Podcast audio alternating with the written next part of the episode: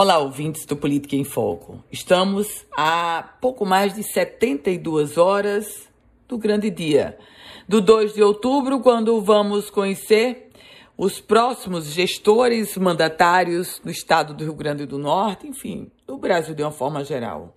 Esta quinta-feira é emblemática porque é o último dia da propaganda eleitoral no rádio e na televisão, do chamado palanque eletrônico.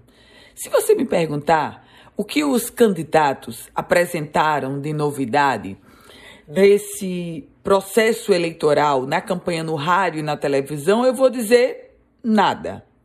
Os candidatos a deputado estadual e federal ficaram na seara de prometer o que eles não podem fazer porque não são executivos, são legisladores.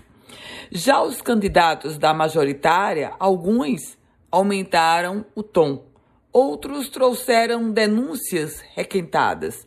Mas o discurso, usando o termo da moda agora, a narrativa apresentada por cada um deles já era mais do que prevista.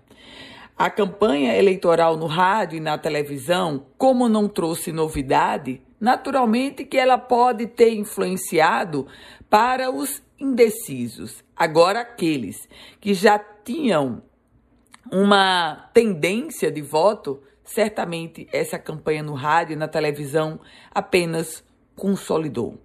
Agora, bom, agora nós vamos para o 2 de outubro. Não tem mais campanha no rádio e na televisão a partir de amanhã. Os candidatos ainda podem fazer mobilizações, mas sem comícios e com o encerramento desses prazos previstos pela legislação eleitoral, naturalmente que chega o grande protagonista, o próprio eleitor. Eu volto com outras informações aqui no Política em Foco com Ana Ruth Dantas.